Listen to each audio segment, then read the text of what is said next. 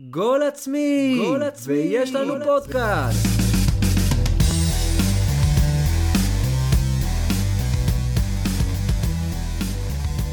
טוב, שלום לכולם וברוכים הבאים לפרק העשירי כבר, אנחנו ב double digits של אה, גול עצמי. אה, שלום מירה צפריר. שלום שלום. ואנחנו כאן היום עם שלומי מיינר, שלום לך שלומי. אהלן אהלן. אנחנו נשמע תכף על פועלך, על כל תחום אה, טיולי הספורט שאתה התמחית בו, אני חייב לומר בנימה אישית גם אוהב מאוד לטייל, לעשות טיולי ספורט, אתה עשית מזה מקצוע, אנחנו נשמע את זה בהמשך, אבל קודם כל לפי המסורת חייבים איזה גול עצמי, ירד בוא, בוא נתחיל איתך. נתחיל? איתי, טוב זה לא גול עצמי קלאסי, אני קצת מותח את אה, גבולות הפורמט אני חושב, אבל זה יותר אה, תהייה. אה, שלושת השחקנים הישראלים הכי טובים בליגה העונה, תשלימו אותי. נטע לביא, חזיזה. אני, אני, או רינבום, סתם. לא, אני, אני, נטע לביא מצוין ואנחנו נדבר עליו בהמשך בהקשר של משחק חזיזה העונה, כן, לדעתי. אבל חזיזה, יונתן כהן וגדי קינדה, בעיניי גדי השלושה. קינדה ענק. אה, עכשיו. זה, אתה יודע, בדיעבד, כשאתה חושב על זה, פספוס של אנדי הרצוג, שלא השתמש בהם כמעט, אה, בטח בחלק האחרון של הקמפיין, שכבר נגרר לתוך העונה הזאת, אבל אם נסתכל למרץ, למשחק בסקוטלנד, שלומי, אולי תחווה אתה את דעתך, כאילו, אתה היית פותח איתם במשחק פלייאוף על כל הקופה? אני לא הייתי פותח איתם במשחק פלייאוף, ואני אגיד לך למה. בדרך כלל שחקנים שמצליחים מאוד בארץ, בסביבה המקומית, הם לא בהכרח שחקנים טובים לנבחרת. לנבחרת אתה צריך להיות שחקן לקצב משחק ולרמה של אירופה.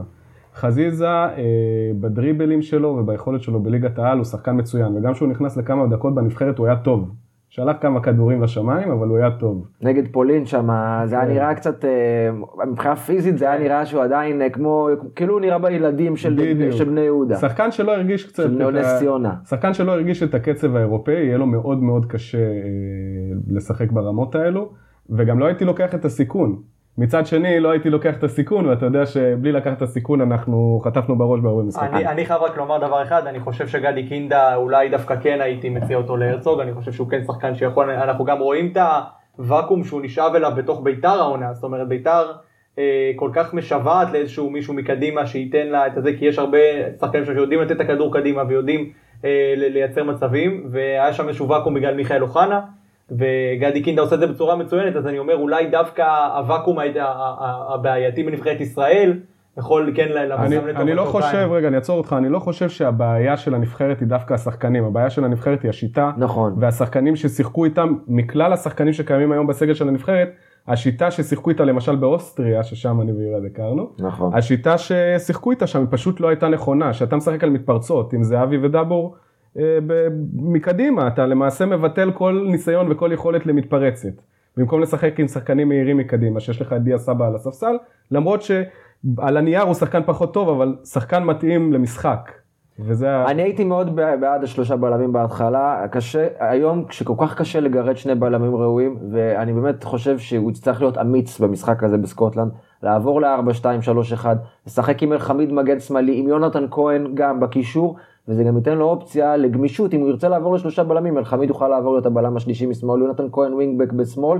שאנחנו כבר אמרנו שיונתן כהן היה פספוס בקמפיין אז היה צריך לשחק הרבה נכון. יותר. זהו, זה זה החפירה שלי בגול יפה, העצמי. אז, אז בהחלט אה, נתנו פה הערות מצוינות לאנדי הרצוג, אה, אני רוצה להמשיך עם הגול העצמי שלי, פרשת שירי על הג'ם אה, ניר קלינגר, תשמעו הדבר הזה, פוז- עדיין פוזל?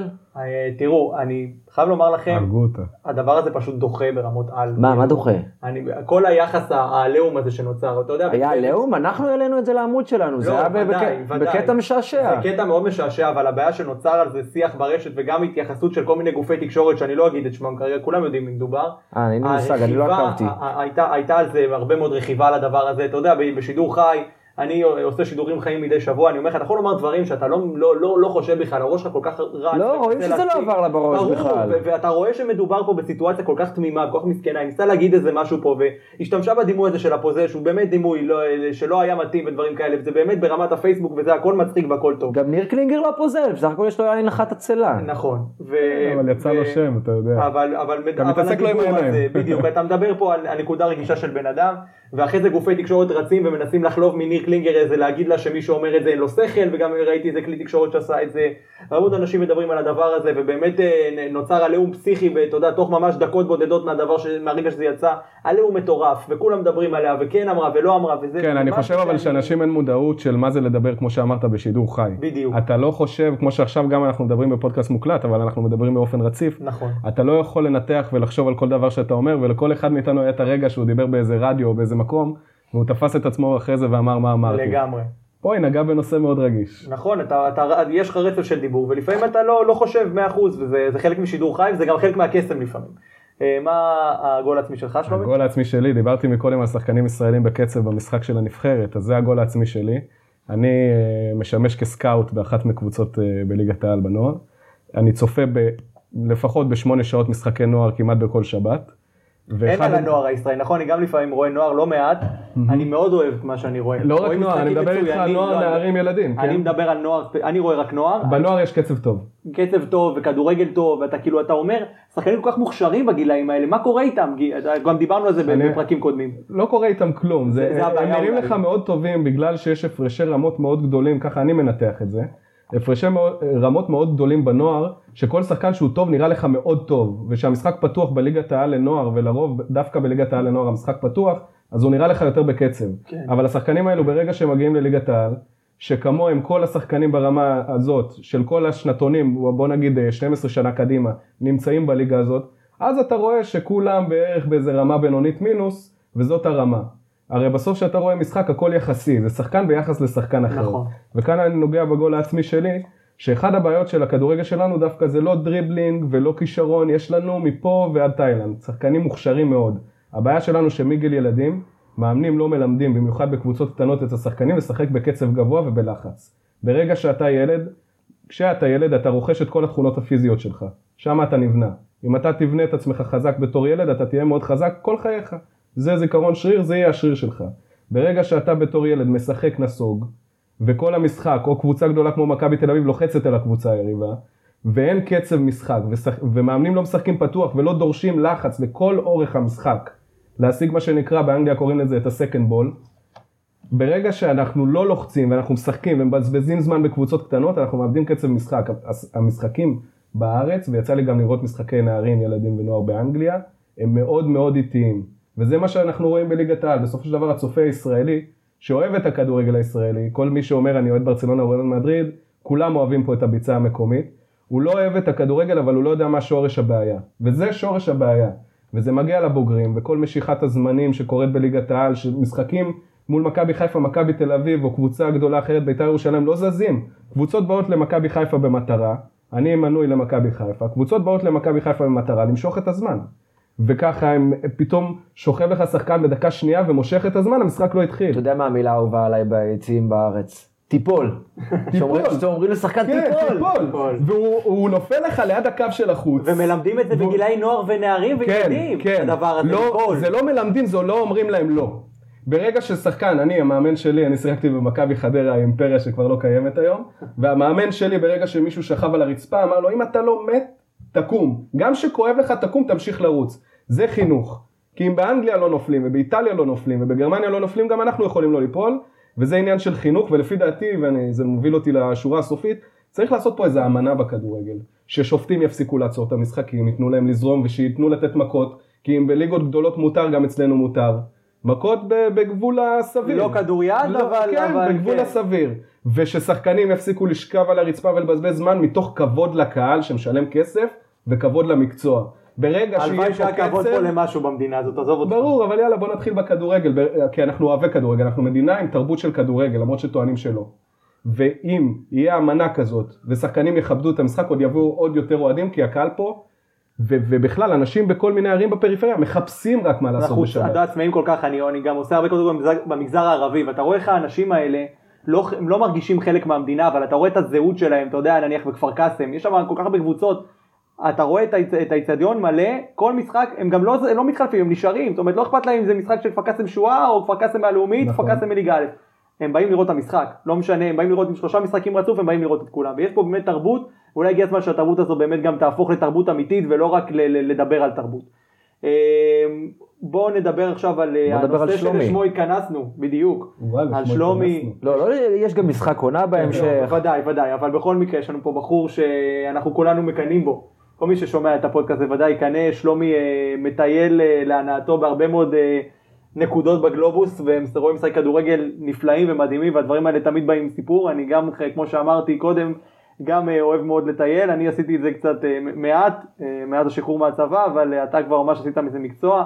רוצה לספר קצת על איפה גם עמוד הפייסבוק לחיבורים, חשוב מאוד מי שמאזין לנו, לעשות לייק, עמוד מרתק. בוא נספר איך זה התחיל, כי שלומי הוא בכלל מתכנת. נכון. איך הכל התחיל. איך זה התחיל, הסיפור. בוא נלך אחורה בדפי ההיסטוריה. נולדת ב... נולדתי בחדרה, סתם לא. הכל התחיל בזה שאני צפיתי בגרין סטריט חוליגנס עם החיילים שלי בצבא, וחלמתי להיות בדיוק כמו הילד האמריקאי הזה שמגיע לאנגליה וחווה את הכדורגל האנגלי מבפנים, וזה היה החלום הראשון שלי. ואז הבנתי שאני רוצה לראות, אני מאוד אוהב אנשים ותרבויות והיסטוריה.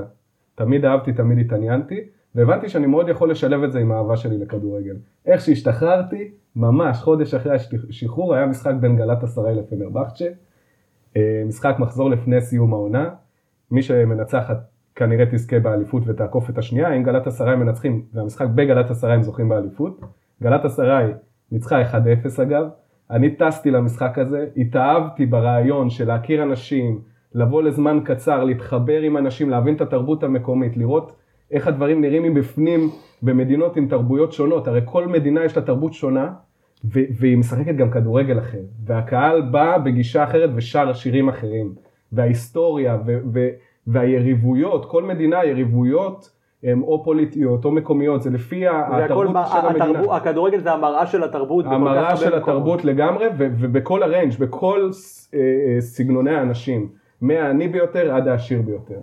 ומשם התאהבתי, ואז כבר הייתי מאז, אני אתקצר לכם כי אפשר פה להרחיב בסיפורים שלא נסיים. הייתי בבוקה ריבר, והייתי באולימפיאקוס פלטינאיקוס, ואפילו uh, בגלל עניינים פוליטיים טסתי לראות מונטנגרו נגד סרביה, אגב התאכזבתי, כי מונטנגרו וסרביה לא ביריבות, זה היחידים שהתפצלו שם. מתוך הבלקן שלו. והבנתי גם שהם נותנים דוזפואה בכל אירוויזיון אחד לשני 아, ככה, לדרך, אבל הם שרו ביחד, זה היה יפה לראות פוליטית, איך הם שרים ביחד מסביב לאצטדיון כולם, ש... והיה שלט ענק, קוסובו, סליחה, סרביה ומונטנגרו משפחה, וכולם שרים למען קוסובו ששייכת לסרביה. זה מה שהם מאמינים. אז בוא, בוא תספר באמת אולי איזה סיפור ככה, סיפור כדורגל טוב, מקום שהיית בו, שהפתיע אותך, משהו מעניין ש, ש, שקרה לך באחד מטיוליך. וואו, משהו מעניין, אני כן. אספר לכם על uh, בוקה נגד ריבר. מתי היית בבוקה? אני הייתי גם בבוקה ריבר, אבל ב-2009. אני הייתי בבוקה ריבר ב-2004, אני חושב. 2003 או 2004, זה היה משחק עונה אגב, בבונבונרה, הייתי עם הקהל של ריבר, עם הקהל חוץ. אה, מקסי לופז נתן גול ניצחון 1-0. היום דרך אגב הם לא מורשים להגיע לשם. כן, מקסי לופז נתן גול ניצחון 1-0, היה מטורף, באמת, אה, אני זוכר כאילו את השקיות של שתן, שאנשים משתינים לשקיות וזורקים למטה על היציע התחתון של בוקה. אז אני הייתי ביציע התחתון מתחת ליציע של ריבר. או-אה, ואני אני רק, אני, תשמע, זה היה באמת חוויה בגול, אתה יודע, את האבלנצ'ה הזאת שכולם רצים למטה וזה מטורף. אבל אני, מה שאני לא אשכח זה את המרפק שקיבלתי בחוץ בחגיגות, שכולם, אתה יודע, אתה יוצא מהאיצטדיון וההמון שם, ופתאום אני מקבל מרפק לפרצוף. היה לי איזה מיני זעזוע מוח שם הדבר הזה. אבל ספר לנו על חוויית בוקר ריבר שלך. שמע, זה, זה פשוט, כמו שאתה מתאר, זה, זה, זאת חוויה עוצמתית שלא ניתן לתאר. אני חושב שרק פנרבכט של גלת הגיע באמת לחוויה העוצמתית הזאת. אבל כשאני מדבר על חוויה עוצמתית, יש טוב ויש רע. אחד, באמת הייתי ביציע מתחת ליציע של ריבר, אתה רואה ממש אנשים מוציאים את ה... מה השמו שלהם ומשתינים עליך למטה. ושקיות פיפי נזרקות מדהים. למטה ואתה כל הזמן עם טיפות של פיפי כל אורך המשחק. מדהים גם שהמשחק לא הזה עם כל העילה שיש עליו, הרמה של הכדורגל היא בליגה א'. הרמה של הכדורגל היא פשוט כסח, עם מכות.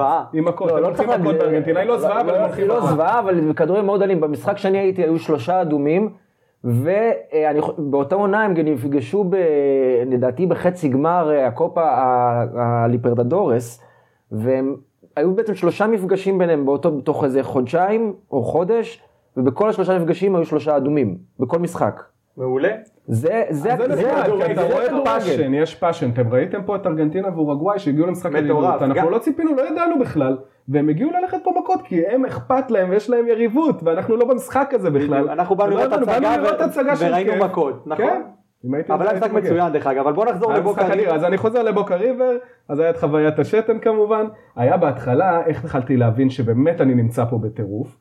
אה, בכניסה של השחקנים יש את השיר של כולם אה, בוקה מבן אמיגו, כולם שרים את השיר ואז התחילו אבוקות וזיקוקים ולחבר שלי נשרפה החולצה ואז הבנתי כבר שהוא בא עם אש על החולצה עליו והוא פשוט הוריד את החולצה. אה, ו- אולי. רמזו לו להוריד את החולצה ולהיכנס כן, לאווירה. ואז. כבר הבנו מה קורה האם- שם. האם סגרו את היציע ונתנו להם משחקי רדיוס בעקבות זה? שום דבר. רגע, הכיסאות. נשרפו, זה חשוב מאוד לדעת. אז- הכיסאות אז נשרפו? בזמנו לא, לא חסכו על הכיסאות. אני לא בטוח שהיה בכלל כיסאות. אני לא זוכר. אני לא זוכר כיסאות לא ביציע. אה, בטון עם... אה, יש באמצע כיסאות. אני זוכר מעקים כאלה באמצע היציע כדי למנוע את נכון. הריצה הזאת למטה. יש מעקים ממש ואז המון. כן, גם במונדיאל מקבל עשו מכה את מה- כן, כן, כן. וזה- גם בניז'ני אגב יש נכון. כאלה, אם אתה זוכר, גם הוא היה ברוסיה, גם על זה נדבר. אז אה, בקיצור אני מגיע לסוף המשחק ולסיפור האמיתי והחזק מהמשחק הזה. אני יוצא מהאיצטדיון, נגמר המשחק 1-1, אגב פלרמו כבש האליל של בוקה וזה היה מאוד גדול. בסוף המשחק אני יוצא, שכונה של בוקה היא מאוד מסוכנת בארגנטינה. כן. יצאתי עם, אה, מאחורי, אני באתי למשחק עם עוד חבר, אבל הכרנו שם קבוצה של ישראלים, יצאתי איתם והלכתי מאחוריהם. ואמרתי לחבר שלי, איך שאנחנו הולכים תוך כדי בשכונה, אחרי איזה עשר דקות הליכה שאנחנו הולכים בחוץ, אני אומר לו, תקשיב, הם מדברים יותר מדי בעברית בקול רם, בוא נלך שנייה מאחורה. בשנייה שאני אומר את זה, על המילימטר, יצאו שניים, שני ילדים עם אקדחים, יואו. ואמרו לכולם להוציא את הארנקים.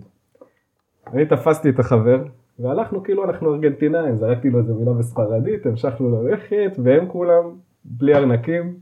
והוציאו להם, זה, זה החוויה, אחת החוויות אפילו הראשונות שלי. ענק. וחוץ מזה, ככה בקצרה בקצרה, אולימפיאקוס הייתי- פנאתינאייקוס זה גם... אולימפיאקוס פנאתינייקוס הייתה לי חוויה יומיים לפני דווקא, הפודקאסט פחות מדבר על כדורסל, אבל הייתי בפנרבכצ'ה תן נגד... בכל אופן, אנחנו כן, מכבדים את כל הכדורים. זהו, אז, אז יומיים לפני המשחק של אולימפיאקוס פנאתינאיקוס הייתי בפנרבכצ'ה נגד פנאתינאיקוס, בפנטינאיקוס, טורקים יוונים, פנטינאיקוס ניצחה בשנייה האחרונה, שם אני באמת ממליץ לכל אוהד ספורט ואפילו אוהדי הכדורגל, כי גם אני לא כל כך לתוך הכדורסל. אה, לא, אני אוהב כדורסל. אתה אוהב? אני. אני מאז שעדי גורדון פרש לי בירושלים ומייקל ג'ורדן ב-NBA אני הפסקתי להסתכל. אה, אני ממליץ בחום, משחק כדורסל ביוון בכלל, טורקים ויוונים, והיה סל בשנייה האחרונה של שחקן של פנטינאיקוס, היה שם פשוט מטורף. פנתנייקוס באמת קבוצה שכיף לראות אותה. כיף אה, לראות. וגם באוהקה? מכבי חיפה אנחנו זה. באוואקה? אני לא זוכר איך קוראים לאצטדיון הזה. באתונה. באתונה, כן. אצטדיון ענק, שתי כן, קומות. אוהקה. אוהקה. אוהקה. אז אני אריץ את זה מהר, ראיתי גם משחקים של מילוול, אה, ולאחרונה... זה אפרופו Green Street Hooligans. זה- הלכת לסגור בגלל. זה הלכתי, הלכתי לסגור מעגל. יצא, יצא, יצא לך איזה לראות איזה אה, מהומה, קטטה? קודם כל, לא יצא לי לראות שם מהומה קטטה, מה שכן יצא לי לראות, זה שהם שרים כל המשחק nobody likes us, כן, והם מתים על זה. כן.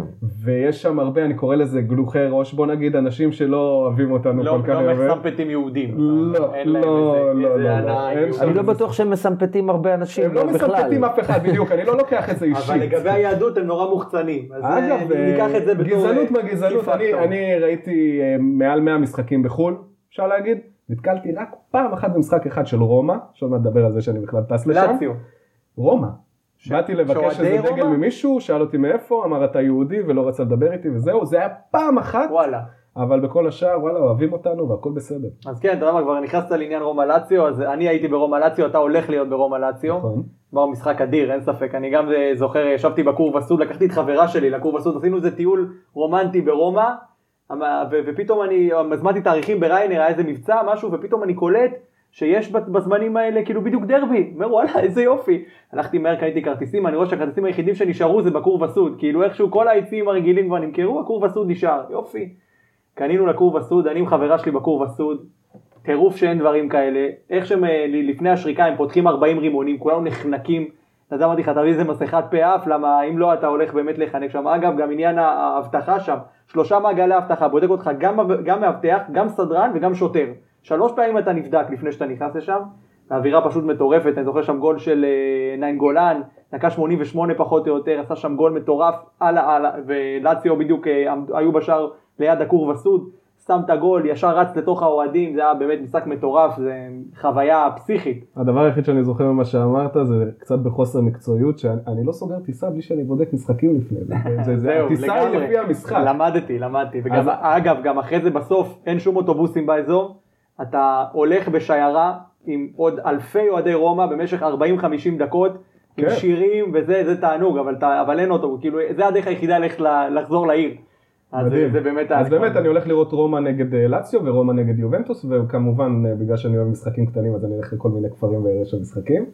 אה, דרך אגב המשחק נגד בוקה אני יכול להגיד לך והתכנון של המשחקים לפ- התכנון של הטיסות לפי משחקים אני תכננתי לפני זה המשחק של בוקה בא אחרי השבוע שהייתי במילוול וראיתי צ'לסי ליברפול 4-4 בישול של יוסי בניון וואו. אה, ויומיים אחרי זה הייתי בבוקה ריבר.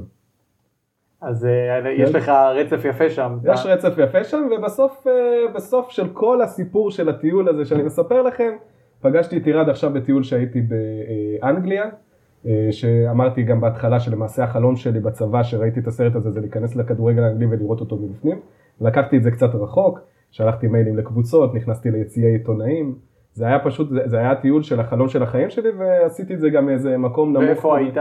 הייתי בכל אנגליה מדרום ועד צפון, הייתי ב-25 משחקים ב-50 ימים. וואו. כן, קצת הגזמתי, אני כל דבר שאני עושה. אין דבר כזה. להגזים שמדובר בכדורגל. אין דבר כזה, לא, אני, אני בסוף, לא מאמין בהגזמה. המשחק האחרון שלי היה 5-5 בין ארסנל לליברפול, ואני גם תופס משחקים אדירים, שתדע לך. אני תופס משחקים, אני יש לי כן. מזל, החברים מקללים אותי על ימין ועל שמאל, כל הזמן.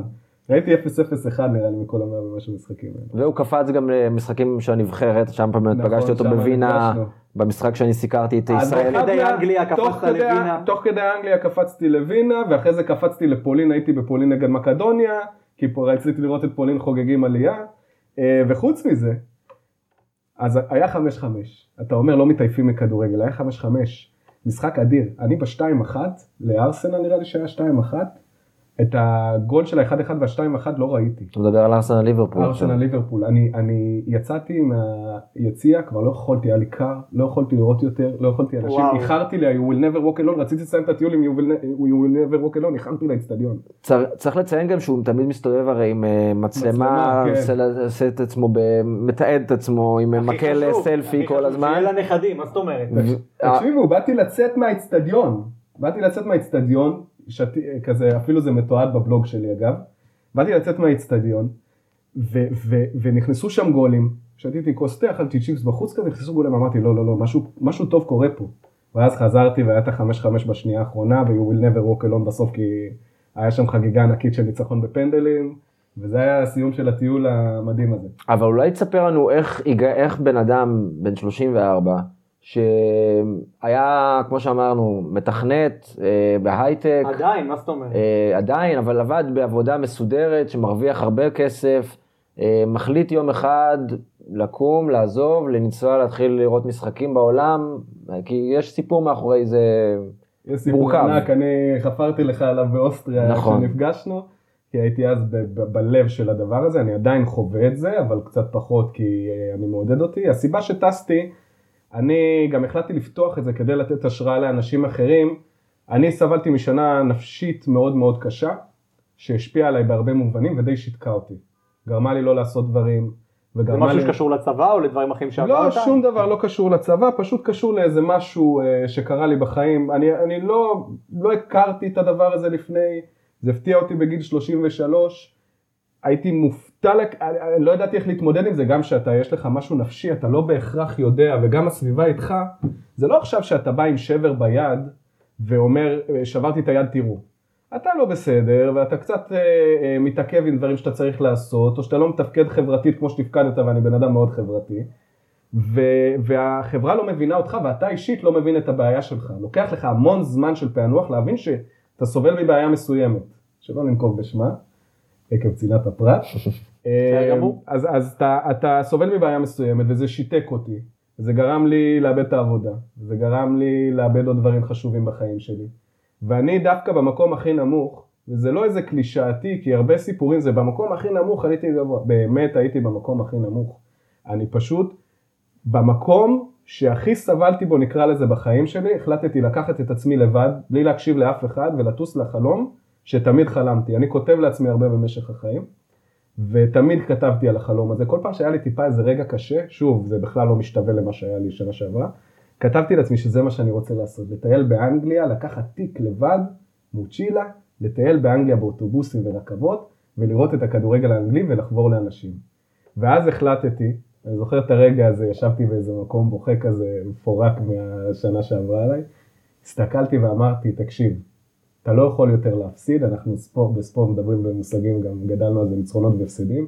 אתה לא יכול הפסד אחרי הפסד אחרי הפסד, אובדן אחרי אובדן אחרי אובדן של דברים. אתה לא יכול להמשיך להפסיד, הגיע הזמן לנצח. ואמרתי את זה בלי הרבה אמונה של הגיע הזמן לנצח, אבל באתי ובאותו יום קניתי כרטיס טיסה. זה היה איזה שבוע וחצי לפני, משהו כזה. שבועיים, שהחלטתי שזהו, אני הולך על זה ואני טס.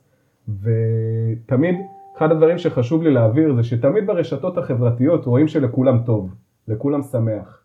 אבל לא לכולם טוב ולכולם שמח, ואני משקף את זה דווקא דרך הרשת החברתית שלי, למרות שאני קצת מרגיש, לפעמים קצת לא נעים לי כי אני נפתח יותר מדי, כמו עכשיו שאני מדבר, אני אומר, רגע, אמרת יותר מדי, לא אמרת יותר מדי, אבל הרשתות החברתיות מאוד משקרות. למה אני אומר את זה? אני מטייל באנגליה בימים הראשונים, זה נראה שמח, מצלמה, אבל בתוך תוכך אתה עדיין נלחם בלצאת מהסיטואציה. אני טסתי לאנגליה בלב הדבר, וראיתי איך מיום ליום ליום ליום ליום ליום ליום, פשוט הדברים השתפרו. באמת, שאתה מממש את עצמך, ושאתה קם ברגע הכי נמוך של החיים שלך, ואתה אומר לעצמך, זהו, אני עושה את זה, אתה מתחיל למלא את עצמך, את המצברים מחדש, כי אתה עושה את מה שאתה אוהב, יש לך הגשמה, וגם אם אתה מפחד מאיזה משהו עתידי, או מפחד ממשהו, אתה, אתה כל כך מלא בעצמך ואתה עושה דברים שאתה אוהב, אתה אומר, אוקיי, עצוב לי מהדבר הזה, זה עדיין אה, גורם לי למצב נפשי אה, לא הכי נוח, אבל לצד זה אני עושה מה שאני אוהב. ואני החלטתי ממש, מאותו רגע שישבתי שם על המדרגות אה, במקום ההוא ובכיתי, החלטתי שאני תופס את עצמי וזהו, ו- ומפה אני עולה, ולא משנה מה, ואני עושה מה שאני אוהב. ואנשים לפעמים, כל הקטע במצב נפשי שאתה בדחיינות מתמדת של הטוב. אתה אומר לא עכשיו כי אני ככה, לא עכשיו כי אני ככה, דווקא עכשיו כי אתה ככה. וזה הגישה שלי והמנטרה שלי מאז. אז העבודה שלך היום זה לנסוע בעולם ולראות כדורגל? העבודה שלי היום זה קודם כל ליהנות מהחיים, העבודה של כולנו, אני נשמע כמו איזה מנטור שלא יכולתי לא, לסבול לא, לפני לא הדבר נכון, הזה. תשמע, אני חייב לומר לך, אני, אני נחשף לסיפור הזה פעם ראשונה, עירד בטח שמע אותו כבר. אני, קודם כל אני חייב לומר שאני מאוד מזדהה עם הדבר הזה, אני אישית, הטיולים ה, ש, שאני עד כה עשיתי של ספורט, הם בהחלט היו מאיזשהו מקום של, בשביל זה אני עובד. אני קורע את התחת בשביל בסוף ליהנות מהחיים, וזה בעיניי לראות גול של, אה, גול של מסי, או לראות את נדל לוקח את הרולנד גרוס, זה בשבילי ליהנות מהחיים. ו... ואני מאוד מתחבר למקום הזה, מאוד מתחבר למקום הזה של המצב הנפשי, ואני חושב שאתה גיבור שאתה אומר את הדברים האלה, ואתה לא צריך להתבייש בזה. הרשתות החברתיות באמת גורמות לנו לאיזשהו רצון של כל הזמן להראות מה טוב ומה מה, מה זה, אבל דווקא סיפורים כאלה שאנשים כמוך ועוד לא, לא מעט אנשים אחרים מספרים וכן מדברים עליהם ברשת, אני חושב שזה, ש... החיים עצמם, לא ה... הצ'ק אין שאתה עושה באיזה בר ו- ו- ונהנה מהחיים ומראה שהכל טוב איתך. חשוב להגיד דרך אגב. וזה הדבר החשוב באמת, ואתה, ו- וכל הכבוד שמצאת את התרפיה הזו דרך כדורגל, זה באמת דבר שהוא, שהוא יפה לראות, ולא הרבה מוצאים את התרפיה שלהם בחיים. קודם כל תודה. צריך, צריך ל- ל- להוקיר את זה גם. הרבה, אחד הדברים גם, שחשוב לי לציין בדבר הזה, שוב בתור המנטור כרגע שאני נמצא ב- ב- כרגע בעת הזאת של השידור, זה גם לפעמים לשעמם. מה זאת אומרת? אני טס ואני הולך לראות משחקים, אני טס לאיטליה והכל, אבל בסופו של דבר אתה במלחמה להרגיש טוב, אתה כל הזמן במלחמה. צריך בסופו של דבר להתקבע, להשתעמם, אבל קודם כל תגשים את עצמך ותגיע לאיזה מצב שאתה עושה מה שאתה אוהב באופן קבוע. וכשאני אומר לעשות מה שאתה אוהב, זה לא עכשיו לפרק את כל החבילה ולזרוק את כל מה שלמדת ועשית לפח, לא. אני מתכנת במקצוע שלי, אז אני אמשיך לתכנת. אבל איפה אני אתכנת? אני כרגע מתכנת בסטארט-אפ, שמאפשר לי להסתובב עם הלפטופ שלי ולראות משחקים בכל רעיון עבודה שהיה לי אה, קצת לפני שטסתי לאנגליה, אמרתי ושמתי דגש על זה, שאני בעבודה הבאה שלי אעבוד במקום שנותן לי לטוס עם הלפטופ ולתכנת מאיפה שאני רוצה.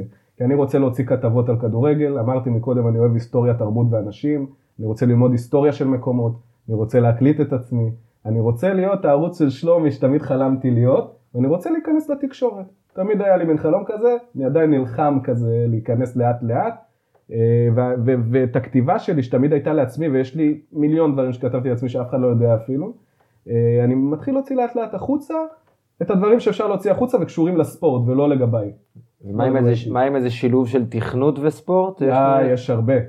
אה, יש לי אפליקציה, וואו זה כמו פרסומת עצמית כזה. כן, יאללה, תן ברור. יש לי אפליקציה שעשיתי ביחד עם איש מאוד בכיר בעולם הכדורגל הישראלי, אני לא יודע אם הוא רוצה שאני אגיד את שמו אז אני אגיד את זה ככה. אה, האפליקציה מדברת על, על אה, תוכניות אימון אה, למאמנים, שמאמן יכול ליצור לפי הפילוסופיה שלו תוכניות אימון.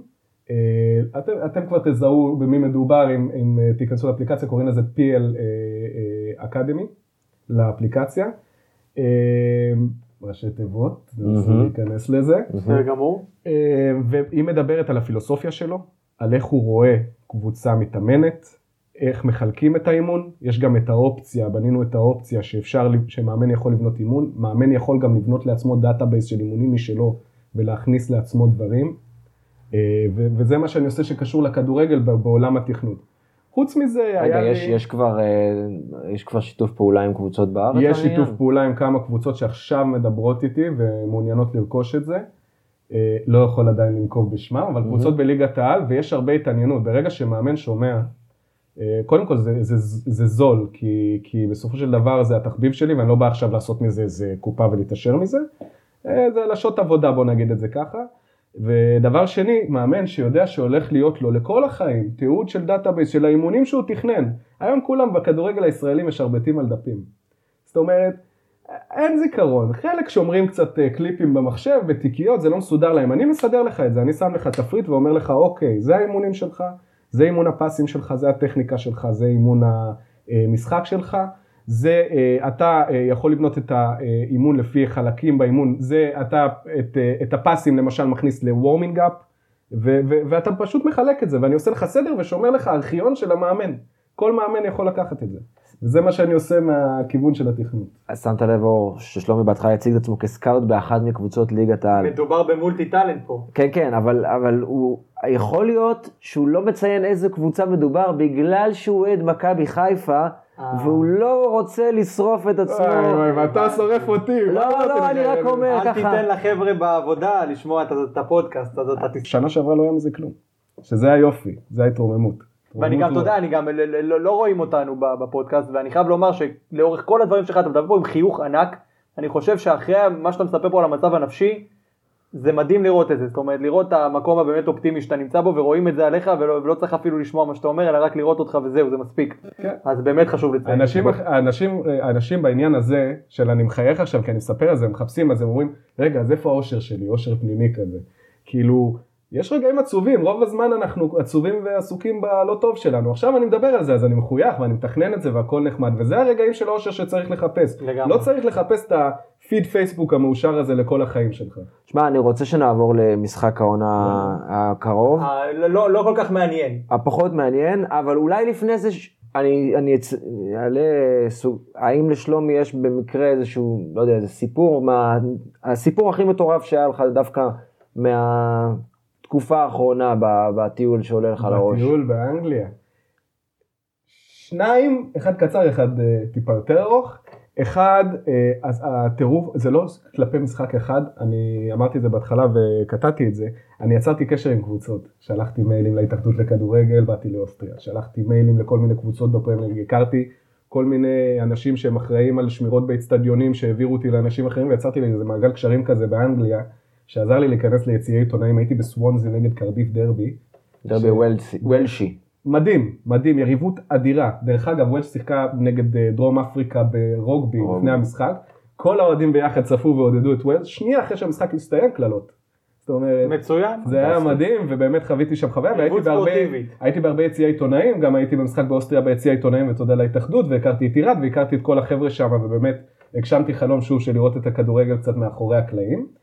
אמ, והסיפור המטורף הוא הייתי בבירמינגהם, דווקא אני אלך לסיפור הזה, היה גם סיפורים שזרקו אותי מאצטדיונים וזה, אני מתפס דווקא על בירמינגהם. בגלל המצלמה?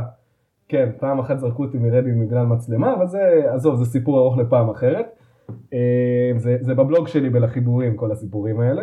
בירמינגהם דווקא נתפס, כי זה מה שרציתי לראות ב Green Street Hooligans הזה שראיתי. אני בבירמינגהם באתי לפאב, לפני המשחק, איזה כמה שעות לפני המשחק, ישבו שם חבר'ה ביום עבודה, אני לא מצליח להבין איך הם ישבו שם, לא עובדים, לא יודע מה, עם חולצות של בירמינגהם, והם היו סוג של חוליגנים כאלה, אני עד עכשיו בקשר איתם, עכשיו אני נוסע לראות עוד אה, חודשיים ווסט ברום בחוץ, אה, ברמינגהם בחוץ נגד ווסט ברום, שזה יריבות מאוד מאוד גדולה, זה דרבי, והם הזמינו אותי והם מביאים לי כרטיס, האוהדים האלה, ממש עם הארדקור שלהם, עם הפירם, מה שנקרא באנגליה.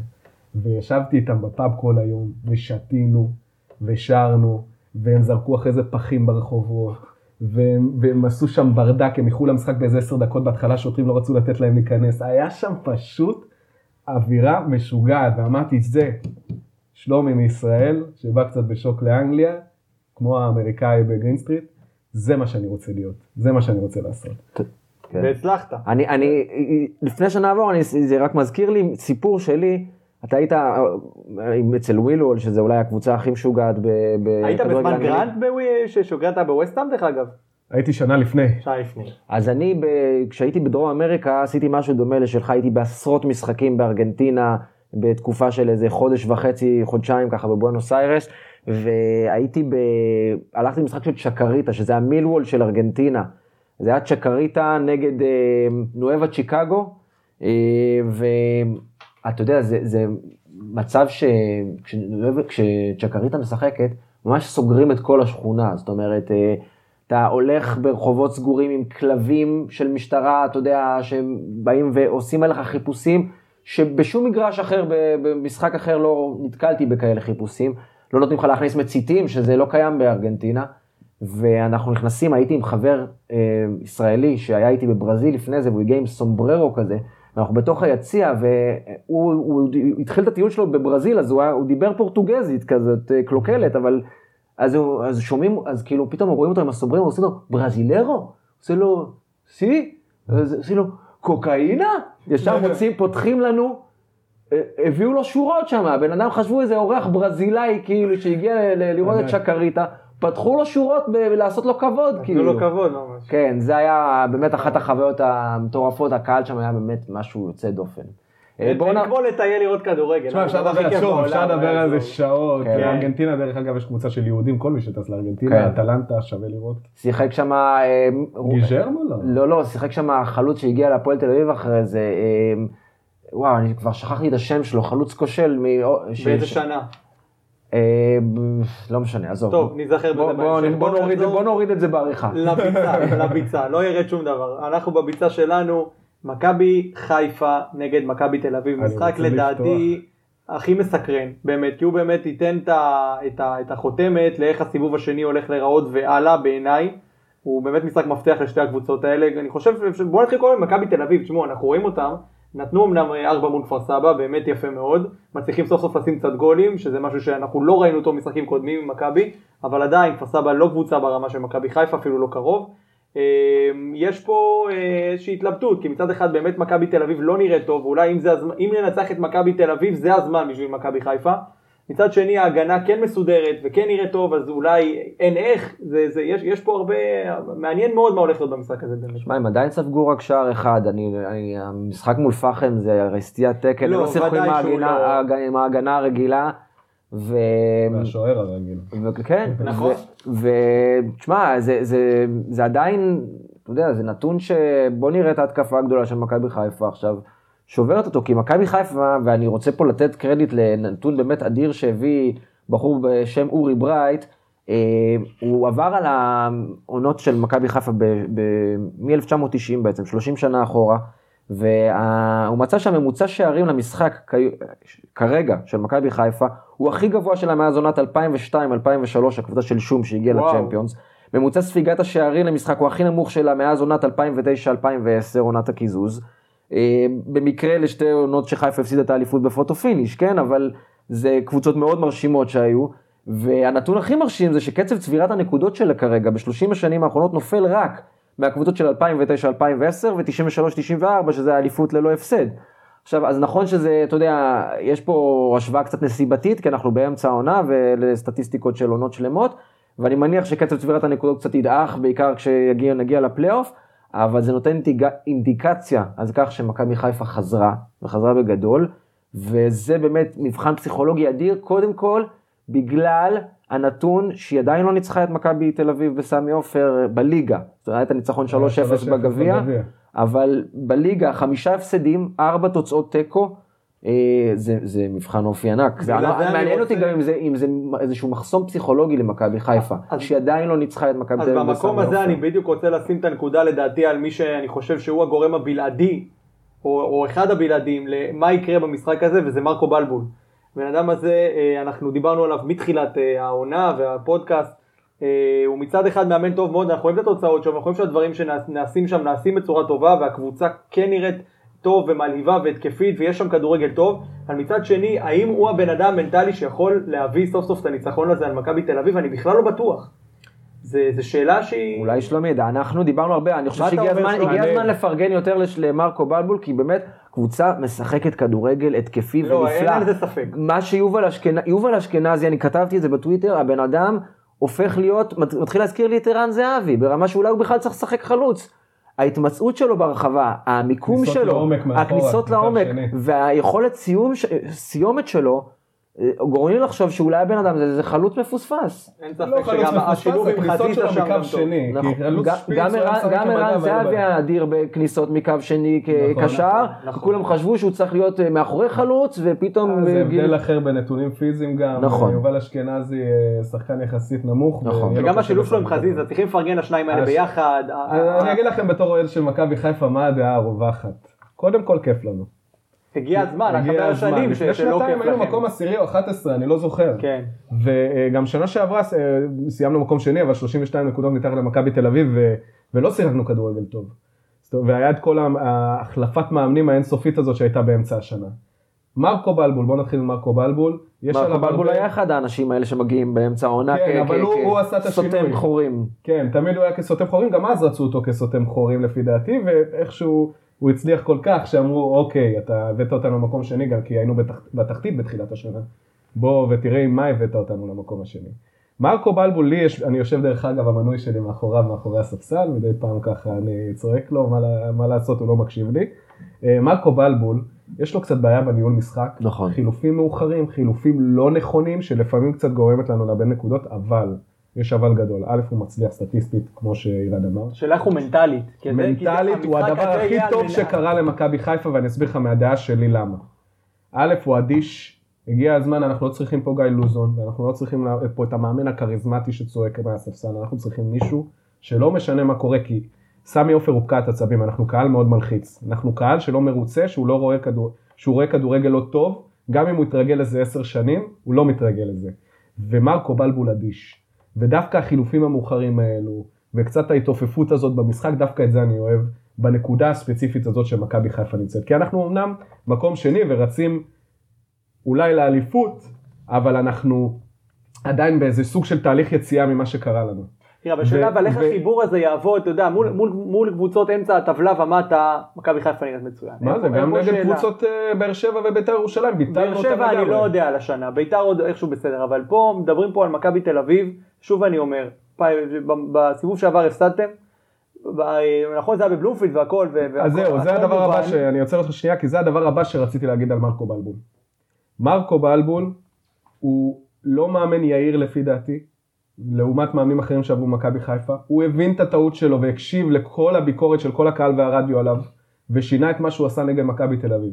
כי נגד מכבי תל אביב בחוץ, שהפסדנו בתחילת השנה, עלינו עם הרכב פשוט לא נכון, וזה לא כן, זה היה, של ב- היום. זה היה שלושה בלמים, זה היה בלי שרי, ששרי גם נכנס רק, אני חושב, כחילוף אה, מאוחר. נכון. אה, זה היה, הניהול שם באמת היה איזושהי נקודת שפל בעונה שחשבת מרקו בלבו לאן, ופתאום משם טוב באמת... מאוד שזה נכון, קרה. נכון. אם לא ההפסד הזה, אנחנו, אנחנו לא במקום שאנחנו נמצאים בו היום, זה פשוט הנקודת מפנה של מכבי חיפה. ובתור אוהד והדעה הרווחת, כיף. מכבי חיפה לוחצת, מכבי חיפה גם אם לא משחקת את הכדורגל הכי איכותי, יש לך סוף סוף את ההרגשה שתמיד היה לנו כמכבי חיפה. שאנחנו, זה שאלה של זמן, אנחנו ננצח, אנחנו קבוצה יותר טובה. אתה אומר המשחק לא משהו, ואנחנו לא משחקים הכי טוב שיכול להיות, אבל אתה רואה שליטה ואתה רואה שאתה דווקא אני בעילוי. חושב שמכבי חיפה משחקת מצוין. משחקת מצוין לא- לפרקים, יש אה, מחצית אה, למטה, מחצית למעלה, אז אה, הם לא יציבים כל כך. בואו נדבר רגע על ינואר. אתה מביא את קרים פריי למכבי חיפה אם אתה יכול עכשיו? אמביוולנטי. אני אגיד לך למה, אני אגע בנקודה הזאת. למכבי חיפה הייתה טעות לפני כמה שנים שהיה לה דווקא הרכב של כוכבים, שכטר ועטר, שהם לא היו הבעיה, שכטר ועטר. רוני לוי עלה להרכב עם יוסי בניון, גילי ורמוט ואוברניאק, שלושה שהם כישרונות, אבל הגנה הם לא עושים. נכון. ומשחק הגנה של חיפה וכל הכניסה מהמרכז היה שערורייה. קרים וב- פריי עושה הגנה? פחות. הוא עכשיו? הוא פחות. פחות מווילדסחוט. מווילדסחוט. הרבה פחות הרבה פחות וילצחוט הרבה יותר פיזי? ווילצחוט דווקא שפחות כישרוני בהתקפה, יכול להועיל יותר למכבי חיפה כי משחק הגנה חזק. אה, הוא באיסטנבול בשקשיר, הוא חזר, הוא היה מושאל הרי, הוא לא משחק שם עם קבוצה מצוינת בטורקיה, ועכשיו הפרסומים האחרונים בטורקיה זה שהוא עובר לאיזמיר, לקבוצה אחרת בטורקיה. אבל אני עדיין חושב שאם למכבי חיפה יש את ההזדמנות להביא אותו, אי אפשר לוותר על כישרון כזה. אתה לא יכול כרגע לוותר עליו, כשאמנם כשהגיע שרי אמרנו שזה אה, פריי מספרים. אתה יודע, כן. אז, אז ומסתבר שזה באמת נכון. נכון. שאלה אם באמת, אתה יודע, היה פה בועז גורן שהוא הסוכן של ויד זכות חבר שלנו, סוכן, אה, ועם אה, כל הצער לעמלת הסוכן שלו או למיוצג שלו, אני לא יודע אם, אם כשיש לי לשים באגף שמאל את פריי או את וילצחוט, אני עדיין בוחר, אני, לא בוחר, אני בוחר, נכון, וילצחוט עושה את העבודה השחורה ועושה יותר הגנה, אבל... גם אני חלש בנבחר, אבל יש לי שאלה אליך מהעבר. זה כאילו מפתה מדי, בדיוק. זה אבל, מפתה, אתה אבל, רוצה לראות את הברזיל אבל, הזה על הדשא. אבל אני, אני גם אמביוולנטי, כי אני אומר לעצמי, פריי וקרים ו, ושרי ודולב חזיזה, זה שלישייה שהיא מתאימה, הם לא צריכים יותר מכדור אחד, אבל הם כן יודעים לשחק בנגיעה, הם כן שחקנים קבוצתיים, זה לא... אתה יודע, אני, אני הרבה, שחקנים, הרבה לא, אני לא, אני, יש לי בראש. אז אני לא, אני לא מפחד מההתקפה, התקפה יהיה קרנבל. כן. אני מפחד ממשחק ההגנה כן. הקבוצתי. אחד הדברים שמייחדים את חיפה, ויפגעו בנו במשחק נגד מכבי תל אביב, זה המשחק לחץ של מכבי חיפה על הקבוצה היריבה. הלקיחה של נטע לביא, נכון. את הכדור. נטע לביא זה שחקן שדווקא אני סקאוט מסקאוט. אני, היה לי עליו הרבה חילוקי דעות בגלל האיטיות שלו, בגלל הרבה דברים, הוא רודף הוא לא שחקן חד משמעי. הוא עשה שדרוג מטורף. הוא עשה שדרוג, אבל לפני זה הוא לא היה. הברומטר אפשר להגיד של הקבוצה שלנו. הקבוצה שלנו חיה ונושמת על נטע לביא. בוא ניתן לך נתון. חילוצי כדור בחצי של היריב השנה, מקום שני בליגה, דן גלאזר, עושה את זה מצוין, נכון? 29 חילוצי כדור בחצי של היריב. מקום ראשון, נטע לביא, אתה רוצה לשמוע את הפער ממקום ראשון לשני? נו. 44. וזה לא רק זה. 44, מקום ראשון, 29 חילוצי כדור בחצי של יריב, מקום שני. זה פער בלתי נתפס. ולא תגיד, וזה לא שיש לו עזרה של ג'ון אוגו לידו. אשכנזי עולה הרבה נכון, למעלה, אשכנזי אשכנ... הגנתית לפי דעתי בינוני מאוד. נכון. והוא חלש, הוא בעיקר, הוא, לא הוא גם, טוב, תשמע, הוא נמצא ברחבה, הוא לוחם, הוא מביא אנרגיות, יותר ממה שנמצא כן. ברחבה נכון, שלו. הוא מביא אנרגיות וזה טוב, והם משחקים כאילו 1-2, ואז הוא בא אליו עם תוקפים את חיפה אז הם מיישרים קו. נטע לביא הוא בכלל לא קשר אחורי והוא הפך להיות הקשר האחורי הגרזן שזה, שזה לא התפקיד שלו. וזה לא רק גרזן, יש דברים שהם לא בסטטיסטיקה, כן. אני לא יודע או שכן ואני לא נחשפתי אליהם. היציאה שלו קדימה, יש לו טכניקה של מעבר נכון. שחקנים שהיא אדירה, וההוצאת פס שלו קדימה היא אדירה. הפס למצוא שחקנים בין הקווים. הוא עושה, הוא עושה עונה גדולה, ואתה יודע, כשאני שמתי, אני עשיתי מן הש... אה, נבחרת העונה של הסיבוב, נבחרת הסיבוב הראשון, כן. אמרתי שיש לי דילמה בין גלאזר לנטע לביא על התפקיד של הקשר האחורי, יצאו עליי, אני יודע, אוהדי מכבי, איך בכלל אפשר להשוות, וזה, ואז בדיוק נטע לביא הביא את הגול המדהים. רגע, איך יצאו עליך אוהדי מכבי? בטוויטר. לא, אבל מכבי, מי זה מכבי? מכבי תל אביב, סליחה. אה, אוקיי, אוקיי. לא, כן, אנחנו מכבי? לא, לא, כן, כן, בואו לא ניכנס לזה. זה עניין תל אביבי. אז ואז הוא נתן את הגול המדהים בטרנר, ואמרתי, מבחינתי זה נותן את הפלומבה שהוא שחקן, הוא הקשר האחורי של הסיבוב הראשון. כי הוא, דן גלאזר נותן עונה מדהימה, אבל נטע לביא נותן את האקסטרה בהתקפה השנה, בבישולים, בגולים, בדברים קטנים כמו שאתה אומר שלא רואים בסטטיסטיקה. ו... חיסרון ענק. אם היית מרקו בלבול, במשחק ההוא בדרבי, אחרי שהוא מקבל את הצהוב הראשון, אתה אומר לו לקבל צהוב שני כדי להפסיד את המשחק הקרוב ולא את המשחק העונה? לא, אבל אה, אם הייתי, קודם כל לא הייתי אומר, כי בסך הכל זה ספורט והגינות זה חלק מהמשחק. ולהרבה אנשים זה עבר בראש, גם לנטע לביא ברור, גם לי זה עבר בראש ביציאה, נטע לביא, הלוואי נטע לביא שאל אם לקבל אה, צהוב שני. הוא שאל כי הוא בסוף הוא חלק מהמועדון, אני לא יודע אישית אם, ברור שהוא רצה, כי בסוף הוא שחקן כדורגל שמתאמן כל השבוע, ביטלו לו את משחק העונה. והוא, והוא בעונה, והוא בעונה חלומית שלו. אבל אני במקום מרקו בלבול, הייתי נותן נגד קריית שמונה למשל יותר צ'אנס, ל... אה, לי השם שלו. פוקס, פוקס, פוקס, פוקס. פוקס או פוקס? פוקס, פוקס, פוקס. אבל אני רוצה להגיד לך שאני מסכים שהוא לא היה צריך לקבל את האדום, כי אם הוא היה מקבל את האדום, אז קודם כל הוא היה משחק בקריית שמונה שזה היה משחק קשה, ואז כשהוא היה מקבל את הצהוב הבא, אז הוא גם ככה מפסיד את המשחק, אז בעצם אתה מפסיד שני משחקים, אה, שכל משחק חשוב בסופו של דבר כשאתה רץ לאליפות. אז אה, זה... נטע לביא גם יש לו... הוא עדיין היה נשאר בארבעה צהובים, זה מה שאני אומר, אז כאילו... לא... ברור, אתה, בסופו של דבר אתה רץ בלונגרן, כן. אבל מצד שני זה לא סתם, אומרים כאילו כל משחק הוא שלוש נקודות, השגנו את שש נקודות נגד הפועל חיפה וקריית שמונה, כן. שזה היו שני מוקשים מאוד גדולים, כן. דרבי ומשחק בחוץ בקריית שמונה. אבל נטע לביא ובכלל משחק נגד מכבי תל אביב זה לא עוד משחק. אז בסדר, הייתי מעדיף להפסיד קריית שמונה ומה שנקרא לשבור את מכבי תל אביב. הנקודה, הנקודה אבל שפוקס, אני חייב לומר, מהמעט דקות שהוא קיבל, מעט מדי לפי איך שהוא נראה כשהוא משחק, הוא יודע לבנות משחק, לא, הרבה יותר טוב ממה שחשבתי, לא בטוח שהוא יכול לתרום מבחינת, יודע, יש מספרים. לו בישול ענק מס- בדרבי. כן, אני לא בטוח שהוא יכול לתת מספרים, אבל הוא, הוא, הוא, נותן, אה, הוא נותן פסים יפים קדימה, והוא נראה גרזן רציני מאוד. גרזן. נראה גרזן רציני מאוד, שאתה יודע מה, יכול לשחק ביחד עם נטע לביא ואולי עם אשכנזי, ו- ולתת למכבי חיפה במשחקים מסוימים אמצע מאוד חזק. למשחק הזה ספציפית, מאוד מעניין אותי איך הוא ייכנס פתאום, אתה יודע, כשחקן הרכב למשחק שמע, הזה. אם הוא היה משחק עם נטע לביא, אתה אתה עם בולדוזרים באמצע, אתה לא לא עוברים אותך. נכון, ואני, אני, אם נטע לביא היה היה יכול לשחק, אני גם חושב שהוא היה משחק עם שניהם ביחד. אני לא בטוח, הוא מאוד מקובל להרכב שלו. זה נכון. לא השאלה יודע. גם איך האיכות ההתקפית של מכבי תבוא פה לידי ביטוי, כי אנחנו שוכחים שמכבי, למרות הרביעייה הזאת משבוע שעבר, לא, לא מבריקה התקפית זהו. השנה. זהו, מדברים, אה, אנחנו מדברים על התקפית מכבי תל אביב, אני חושב שבמכבי תל אביב, לאורך השנים, הסוגיה, לאורך השנים האחרונות, הסוגיה היא לא השחקנים. שאומרים גם, אומרים מכבי תל אביב אפורה, אבל היא עדיין מנצחת על האפס. הסוגיה על לא- איביץ', כן, ודאי, לא. אבל, אבל זה גם לא איביץ'. הסוגיה במכבי תל אביב היא משהו שמראה לנו את ה, מה שנקרא את הכדורגל הישראלי במראה. מה זאת אומרת?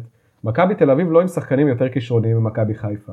לדעתי פחות ב- ברוב העמדות. נכון. וגם לא בטוח משאר הקבוצות, לא בית"ר ולא הפועל באר שבע. אולי טיפה יותר טובים.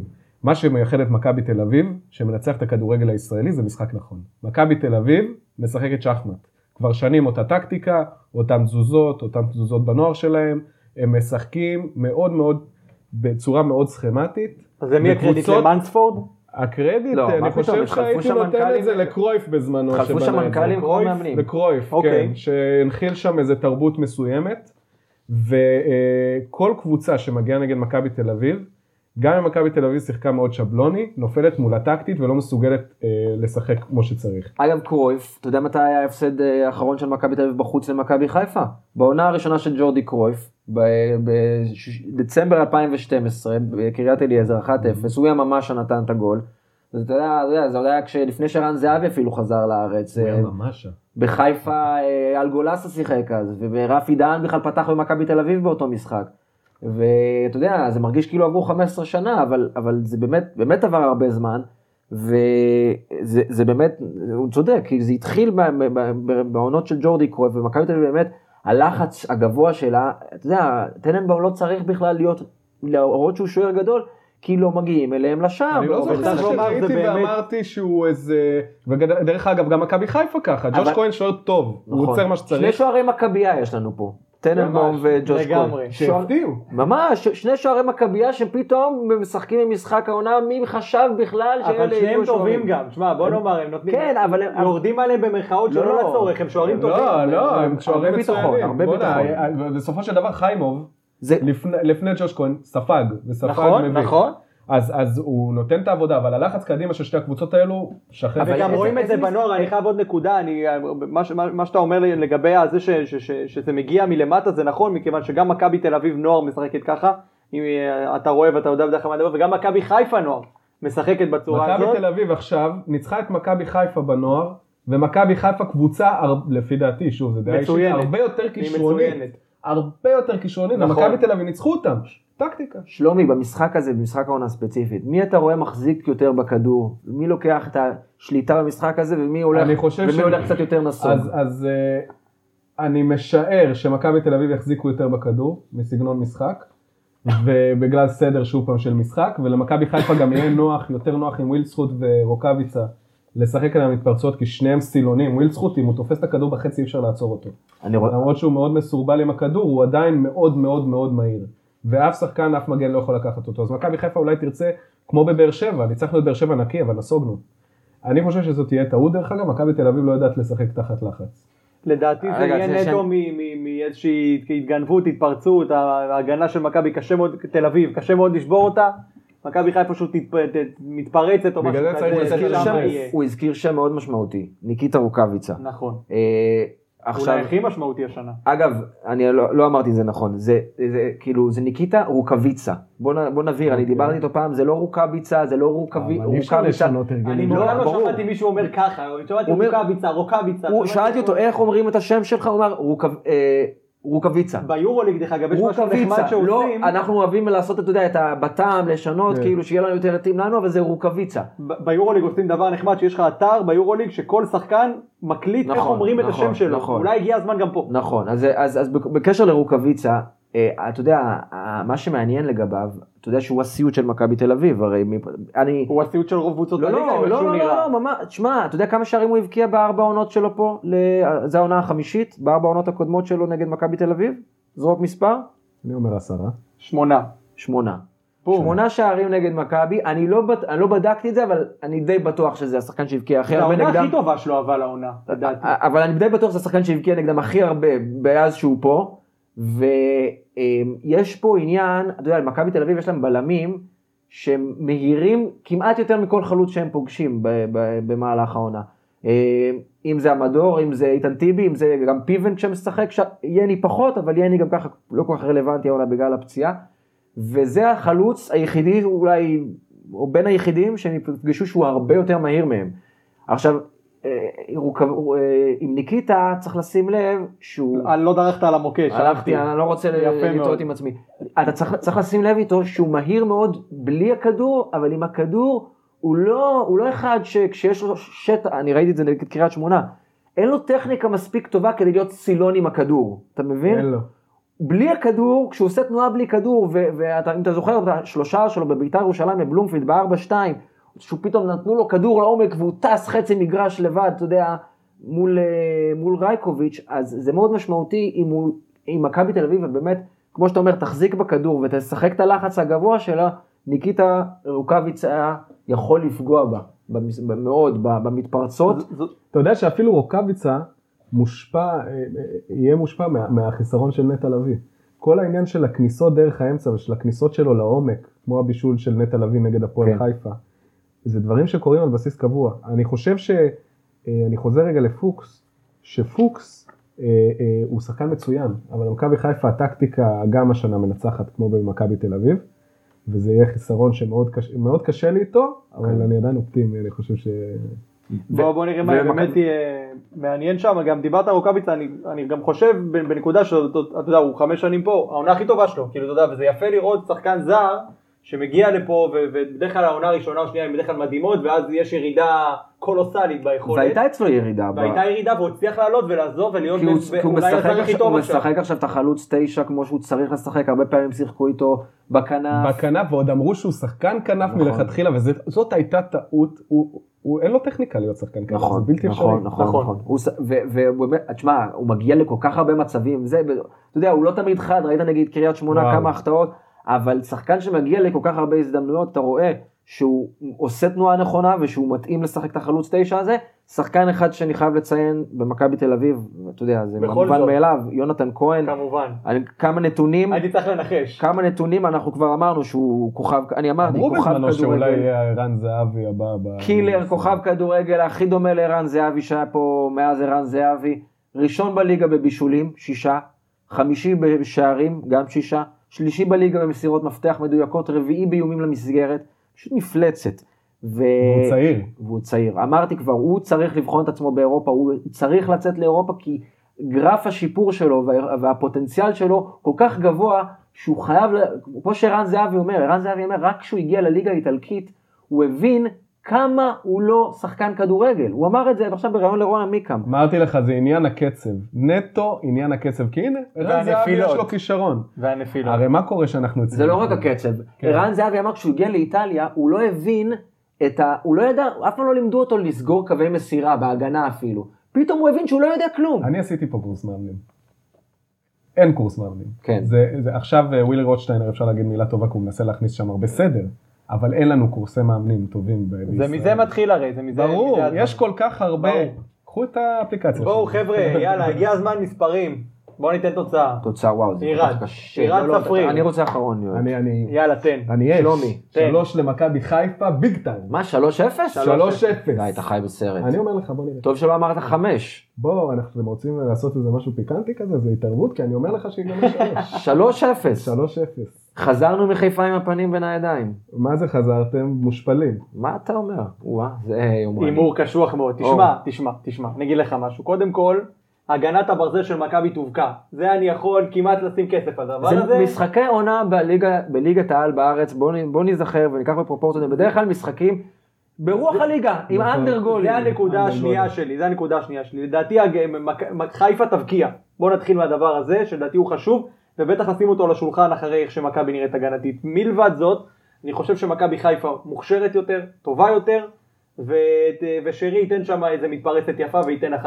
אוקיי, אני אה, לא, אני עכשיו יודע שאני אהיה חייב להוות אה, קונטרה, אבל גם זו לא, לא הייתה. התחושה הראשונית שלי. אני חושב שיגמר אחת אחת, קודם כל. אוקיי. וזה משחק שמכבי חיפה, נכון, נכון, נורא חשוב לה לנצח אותו, להשתוות למכבי תל אביב, זה... זה פסיכולוגית גם. אבל אה, פסיכולוגית מאוד חשוב לה באמת להגיע לפלייאוף עם הניצחון הזה על, על אה, זה, אבל גם מאוד מאוד חשוב לה לא להפסיד פעמיים. אם היא תפסיד במקרה פה, זה, אני לא חושב שלמרות שזה רק שש הפרש, אני חושב שפסיכולוגית זה יגמור אותה, זה לא יאפשר לה... ויש עוד סיבוב. זה לא, ויש עוד פלייאוף, אני, אני חושב שהיא מאוד מאוד חשוב לא להפסיד, וכמו אה, שלומי אומר שהוא חושב שיתפתח משחק שמכבי שולטת בכדור, מכבי תל אביב שולטת יותר בכדור, אני, אני, אני, קשה לי לראות איך מכבי חיפה בסמי עופר מרשה לעצמה ללכת אחורה כאילו ולתת, לה- אני לא חושב להתחיל שזה עניין למכבי של... להניע את הכדור. אני לא חושב שזה עניין של להרשות לעצמה, זה עניין של מבנה המשחק ואיך שהוא יתפתח. אמנם ינסו לשלוט בכדור, אבל מכבי תל אביב מפעילה לחץ מאוד גבוה. נכון, מפעילה אותו גם נכון. נכון. היא, ו, ו, וקבוצות בליגה וגם מכבי חיפה עדיין לא, מפעילה את זה טוב, אבל עדיין לא כמו מכבי תל אביב. כן. ולכן אני חושב שגם השחקנים, גם אם מרקו בלבול ייזום ללחץ בהתחלה, השחקנים מבחינת נוחות משחק יבינו שיותר נוח להם פשוט לשלוח כדורים לרוקאביצה ווילצחוט, זה יתרון אדיר. אם מכבי תל אביב משחקת עם הגנה גבוהה, יש אין סוף מצבים למכבי חיפה. אגב, כל התקפה מתפרצת היא כמעט גול. נכון. דיברנו ינואר, אמרנו, דיברנו על פריי, איזה, איזה, מה מכבי חיפה צריכה להתחזק לדעתך בינואר? מדברים על קני סייף. לא, לא נראה לי. אני- דווקא מכבי חיפה בצד שמאל, קני סייף שיחק מגן שמאלי. קני. סייף הוא מתאים למגן שמאלי בשלושה בלמים. אני כן. לא חושב שבקו של ארבע הייתי שם את קני סייף, נותן קודם לקני כל, סייף. עזוב רגע קני ל- סייף, תסתכל על שני השחקנים שיש לך בצד שמאל, דרך אגב, זו סוגיה שרציתי לעלות פה ולשאול אתכם בתור מומחי כדורגל גדולים. למכבי חיפה יש מגן שמאלי. סן מנחם כן. שנותן עונה אדירה. כן, דרך אגב, תמיד תפסתי ממנו, הוא מהיר, הוא חזק מאוד, כן. ויש לו ניתור, הוא באמת שחקן טוב, כן. הוא משקיע, הוא עובד על המגרש. השתפר. השתפר. אממה, הוא לא השחקן הטופ העולמי נכון. לתפקיד. נכון. יש לך את השחקן, שוב פעם, ברח לי השם, אוטין הניגרי. אוטין, שהוא מצוין, הוא פשוט חזק. הוא פיזית חזק, הוא מהיר אז מאוד. לא- הוא אז לא צריך- צריכים להביא מגן שמאלי לדעתך. קודם כל למה, ודבר שני, יש לי באמת דילמה, שאתה רואה יונתן כהן שבא מהצד, או, או שחקנים, או דור מיכה, או לא משנה מי שישחק שם, או עטר, שאתה שם עליהם את אותין, זהו, מבוטלים. הוא לא יזרוק אותו עכשיו. אבל הוא לא יזרוק אותו למים, לא, אני אומר שיש לי אצלי בראש כבר תקופה ארוכה את הדילמה הזאת של, אוקיי, סן מנחם מאוד, יש גם עניין שייכות של המועדון ועניין גם מאוד מנטלי במשחק, וסן מנחם טוב לזה, מבחינת שחקנים ישראלים, כי אנחנו עם הרבה זרים ומתאזרחים. וזה טוב לנו שיש לנו את הקור הישראלי הזה. מצד שני אתה אומר בואנה יש לך על הספסל עוד שחקן שהוא איכות. מה היית מביא אבל? מה היית אני, מביא אני, לינואר? אני, הדילמה מאוד קשה, אני תמיד דגלתי בזה שחסר לנו קשר אחורי. חסר עומק. ח- חסר עומק, אתה לא עומק במכבי חיפה לא חסר. בלם אבל? לא חסר בלם? אתה לא יכול להעביר עונה שלמה עם שלושה קשרים אחוריים. אה, יובל אשכנזי הוא לא קשר אחורי, כן, אבל עם שלושה. לשני תפקידים, יש לך שלושה שחקנים כרגע. נכון. אתה לא יכול להעביר ככה עונה, מצד שני את מי תביא בינואר, בינואר שאתה אומר לו בואנה אתה בא להיות פה רוטציה. ישראלי. האחרון שהבאת. זה אלושי ואתה יודע איך זה. לא, ישראלי, אתה לא תביא, ישראלי. אתה לא תביא זר להם. אתה לא תביא זר לעמדה הזאת. זה דבר הם אחד. צריכים גם גיבוי למגן ימני עכשיו כשרז מאיר נפצע, ואלה ג'אפר, אני רוצה להגיד לך, זה המגן הימני הכי טוב בליגה הלאומית, משחק בהפועל עכו, גדל במכבי חיפה, אם הם, זה השחקן לחטוף. כן, מצד שני לחטוף, אבל שוב, אתה מביא אותו לשבת על גיבוי, ספסל. גיבוי, יש הוא- יבוא, דרך אגב, הוא. שייך עדיין למכבי חיפה או ש... אני לא בטוח. אני אגיד לך משהו. יש, אה, ודיברנו על יונתן כהן והתפתחות ואירופה והכל, התפתחות של שחקן דרך אגב, מחקרים והכל, עד גיל 23 הגוף שלך עדיין מתפתח. ולפעמים אין לנו פה סבלנות, ואז אנחנו לא שולחים שחקנים באמת לשחק בלאומית. תומר חמד, אחת הסיבות שהוא הצליח זה כי הוא במזל השתרברב לו לליגה הלאומית ולקבוצות הקטנות ואז הוא שיחק. לא, לאחי נצרת, אבל זה היה בליגת העל. כן, אבל שוב, אה, בליגת העל. אה, מה שרציתי להגיד וברח לי טיפה, זה לגבי ינואר, שחקנים. אתה, אתה לא רוצה, אתה אומר בלם, באמת חיפה צריכה בלם ליד אה, האוסטרלי. בלם מצוין ברמה יותר גבוהה מארד, אבל אז אתה יוצר פה מצב שהוא פוגע עתידית במכבי חיפה, כי ארד שוב פעם הוא חלק משלד, והוא משהו שנבנה טוב. הוא נתן יופי של... והוא נותן עבודה טובה. תשמע, ההגנה שלנו טובה. עשה איבוד מצחיק נגד קריית שמונה במה שהוביל לגול. כן, השאננות של סוף. אבל כן, אבל אני, עופר ירד מגיע לו את הקרדיט. אה, אני רק אגיד, בהקשר של ינואר, אה, אני באמת הייתי מביא גיבוי לקישור האחורי במכבי חיפה. פריי, גם דיברנו על הדילמה, אני אלך למכבי תל אביב, כי גם מגיעה התייחסות למה שמכבי תל אביב צריכה לעשות. היא חייבת חלוץ, חלוץ זר, יש שם יותר מדי זרים שהם אה, כרגע סרח עודף, אה, אתה יודע, אם זה השוער, אם זה ניקוליץ' הפצוע התמידי. מתי הוא הגיע ומתי הוא הולך? ניקוליץ', לא ברור. אני שומע את השם שלו, אני אגיד לך כן, מה. כן. אתה יודע, אנחנו, אני מכבי חיפה וכל הכדורגל והחו"ל והכל. אני שומע מהדהד לי באוזן כל הזמן ניקוליץ', פצוע, לא כן. פצוע, משחק, לא משחק, אני לא מצליח להבין. לא, הוא פצוע כל הזמן, הוא לא היה, הוא לא עשה משחק אחד והוא הולך לעבור שוב ניתוח, זה באמת אחד הפלופים הגדולים שמכבי תל אביב הביאה אי פעם. כמו שני ברזילאים. אבל, כן, כן. אבל אה, אני חושב שהם חייבים חלוץ זר, אה, כי צ'יקו פואדו הוא שחקן שהוא לא גולר, הוא יכול לשחק גם כנף, הוא עושה הרבה לחץ. הוא חשוב מאוד, אבל... חשוב, חשוב, אבל, אבל צריכים חלוץ סקורר, הוא גם יכול לשחק עם צ'יקו. ואיתי שכטר הוא עדיין לא, הוא לא החלוץ המוביל של מכבי תל אביב כמו שמכבי תל אביב רואה את עצמה לא כיום.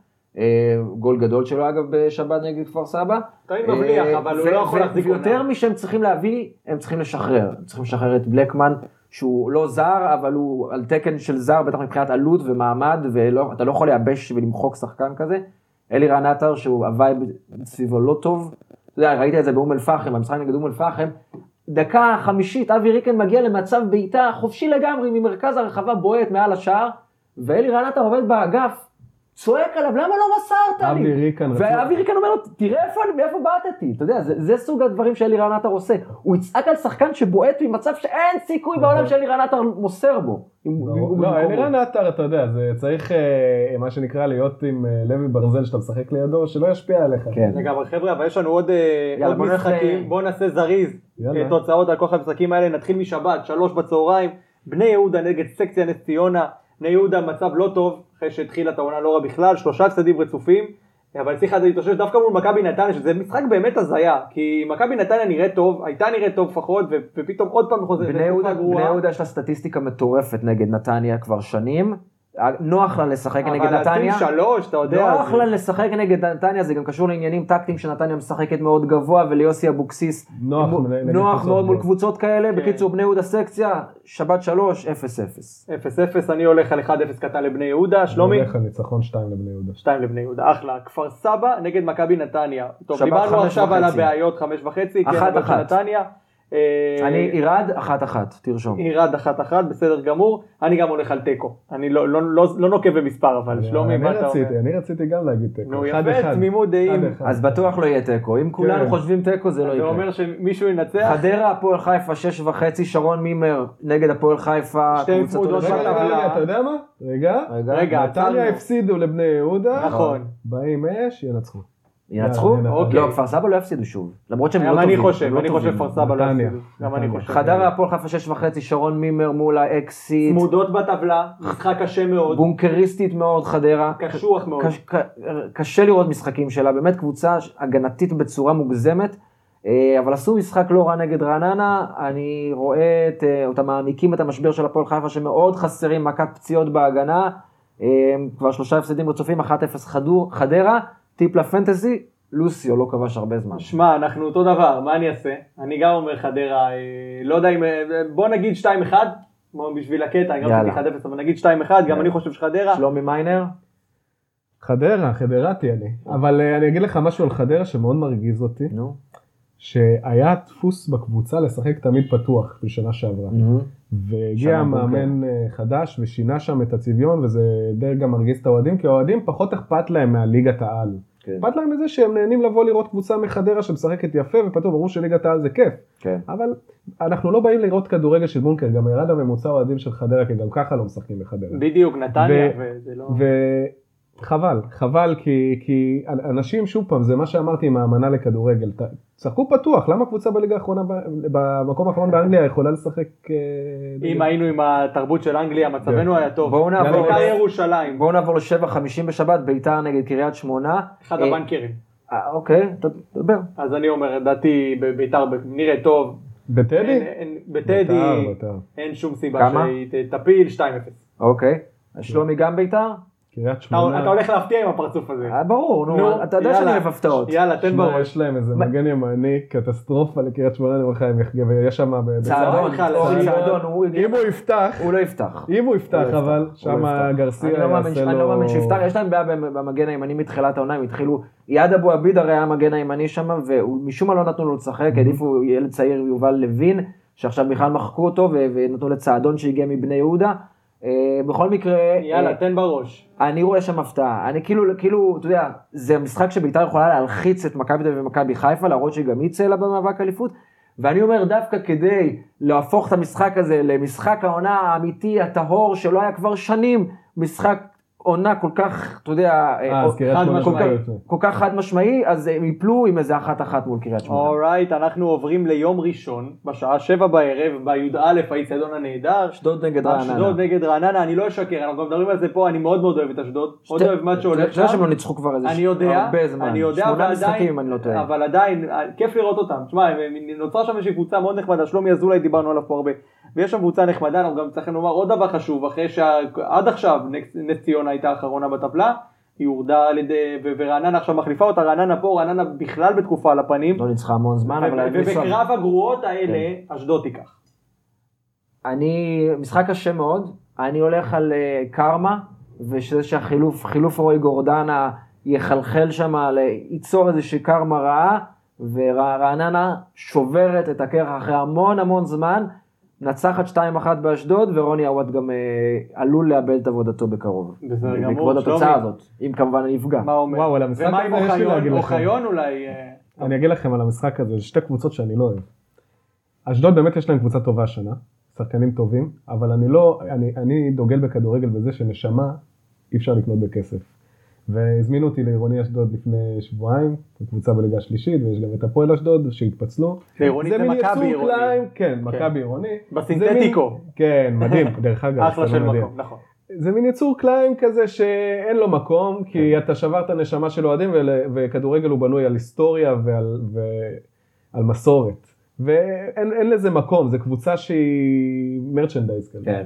זה אחד. היא אקדמיה, היא לא אומרת, אתה היא יודע. אקדמיה, היא כן. מיועדת לאקדמיה. זה אחד, ועכשיו תן 1x2. ו-1x2, רגע, אני אגיד לך, אני מת שרעננה תרד, אז שאשדוד תנצח, אין לרעננה מקום בליגת העל. בסדר. גמור, יאללה חבר'ה, יום ראשון, שמונה ורבע, משחק אה, מסקרן, הפועל תל אביב, הפועל באר שבע, הפועל תל אביב שחררה לדעתי כל שחקן אפשרי שהיה בסגל, אני לא יודע מי יעלה, גם ככה המשחק הקודם היו בקושי ארבעה חילופים, לא ברור קודם כל כך קודם מה כל, הולך. קודם כל יש הבדל בין לחפש לעצמך קבוצה לבין שחרור.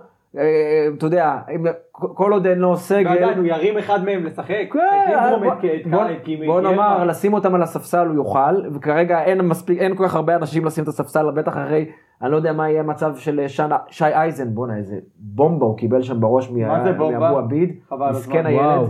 זה היה כואב לצפייה, כן. באמת, אה, אבל הילד מצוין, אני הילד, מסכים. אה, הילד אחלה ילד, ואורי אוזן אמר לנו, נכון? מזמן, הוא הודיע. הוא אמר, כשהוא היה פה אז. הוא אמר לי, שי אייזן צריך להיות שחקן הרכב בהפועל תל אביב הבוגרים. אגב, לאורי אוזן יש קבוצה מטורפת. אורי. אוזן יש אחלה קבוצה, אחלה נוער. נכון. חזרה לבוגרים, אה, המשחק הזה בבלומפילד עדיין, אני חושב. אה, כן, כי- אני כי- אני חושב שכן. כי עוד אין עוד אין רדיו, עוד לא הגדירו כאילו איפה ישחקו ברדיוס, לדעתי בבלומפילד, כן.